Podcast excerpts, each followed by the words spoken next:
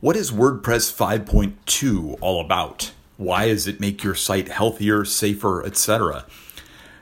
This is episode 362 of the Dan York Report, and back on May 7th, so a month and 10 days ago, WordPress uh, released version 5.2, which was all about, as it says, keeping sites safer.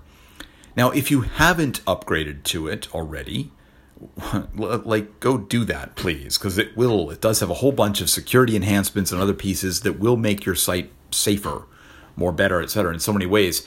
But if you did or if you had the automatic updates and you don't know what's involved hopefully this episode will explain a little bit about what's there why you should care what benefit you get out of it and how you can use it to make your site a bit better uh, the first thing many of us noticed when we went to go and upgrade was that on some of our older host systems, uh, we couldn't update, in fact.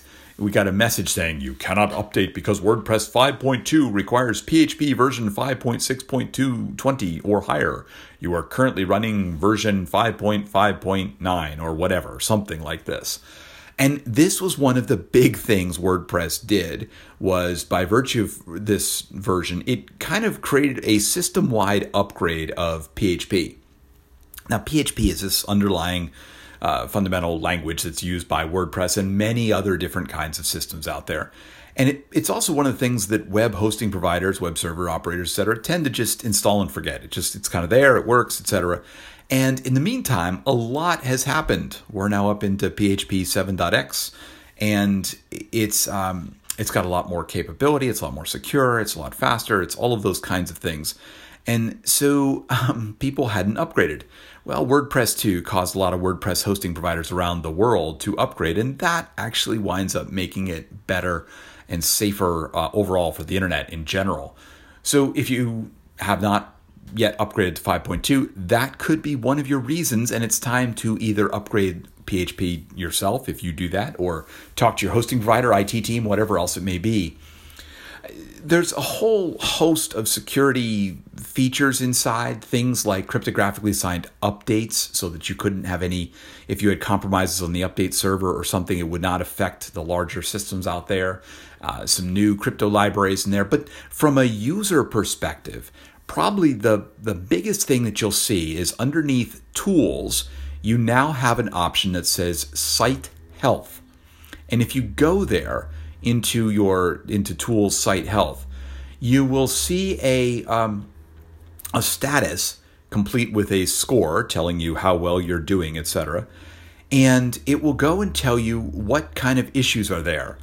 Uh, one of my sites, I see right now, I have a one critical issue background updates are not working as expected, and four recommended improvements, uh, recommending uh, a further update of PHP. Um, a module is missing for performance. My, this particular site does not use HTTPS. Um, and uh, it tells me also that a scheduled event failed. Um, anyway, telling me in that case that some scheduling posts may not be working like I thought they would. So it's a useful thing to go and get a sense of what are the issues on your site.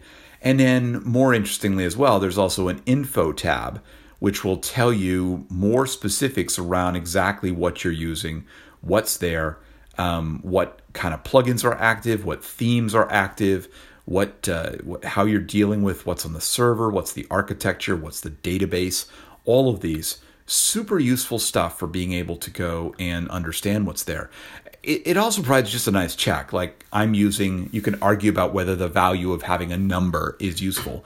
But on one level, it does provide me where I monitor a bunch of my sites to be able to go and just put that number in there and know that I've got different issues across different sites that I need to go and take a look at. So, uh, so it may be quite useful for you to find. Again, this is under Tools Site Health. We'll get you in there. Another feature that you wouldn't necessarily know, but you'll find out if it uh, if it happens to you, is that there were times when you went and did upgrades or did other things or certain factors where you would get a a, a white screen on your site. It wouldn't work. Things were uh, were bad in some way, and your site would be down. Well, they integrated another plugin, something called Serve Happy, which goes and if you get to this situation where something you know botches your system so badly uh, that you would have the so-called white screen of death what it will do is it will then temporarily disable themes and plugins so that you could be able to get in and be able to work with it. So that's something I think quite useful for all of us to go and look what's in there. Now, there's a host of other development kind of features. There's a bunch of privacy ish functions that are fixed. There's uh, a bunch of other APIs that are open and pieces that are there. A number of accessibility updates to try to make the editor and other pieces work a bit more. Um, and then there's also a feature which I think could be quite useful to people, particularly if you're managing the site on behalf of somebody or working with something. There's a, a, a block manager now introduced into the Gutenberg editor so that you can trim the, the list of blocks you see to just the ones you want to use. Now, the wonderful world of blocks with Gutenberg is now that there's a zillion of them. So you can go in as you're creating a post in Gutenberg, you can go and add blocks, and now you've got a long list of things. You have to think through them all. Look at this, too many choices, quite honestly. So, this block manager provides you with a way to simplify the user experience a bit and to trim down that list of blocks.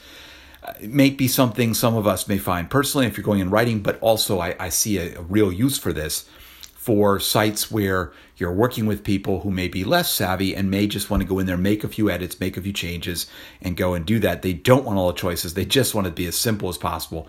So this block manager now lets you go in there and trim down the blocks you want to see. Uh, there's a host of other features. Uh, there's new emoji coming in from the Unicode 12.0 uh, drop. So you have uh, 59 distinct new emojis, uh, 230 when you look at all of the different variations of gender and skin tone and everything else. Uh, there's a whole slew of them, including a sloth, all sorts of different kinds of stuff.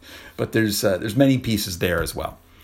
But that's the thing. If you have not checked out WordPress 5.2 yet, or if you just blindly installed it without really understanding what it would offer you or anything there, uh, just go in and check it out. Tools Site Health. It may help you figure out how to make your site better, safer, and, and more on there. There have, of course, already been some update releases since that time. There's a 5.2.1 and there's a 5.2.2 in the works. So be aware there is even more updates beyond that. But uh, check it out WordPress 5.2, making your sites safer and more secure. That's all for now. You can find more of my audio and writing at danyork.me. Thanks for listening and bye for now.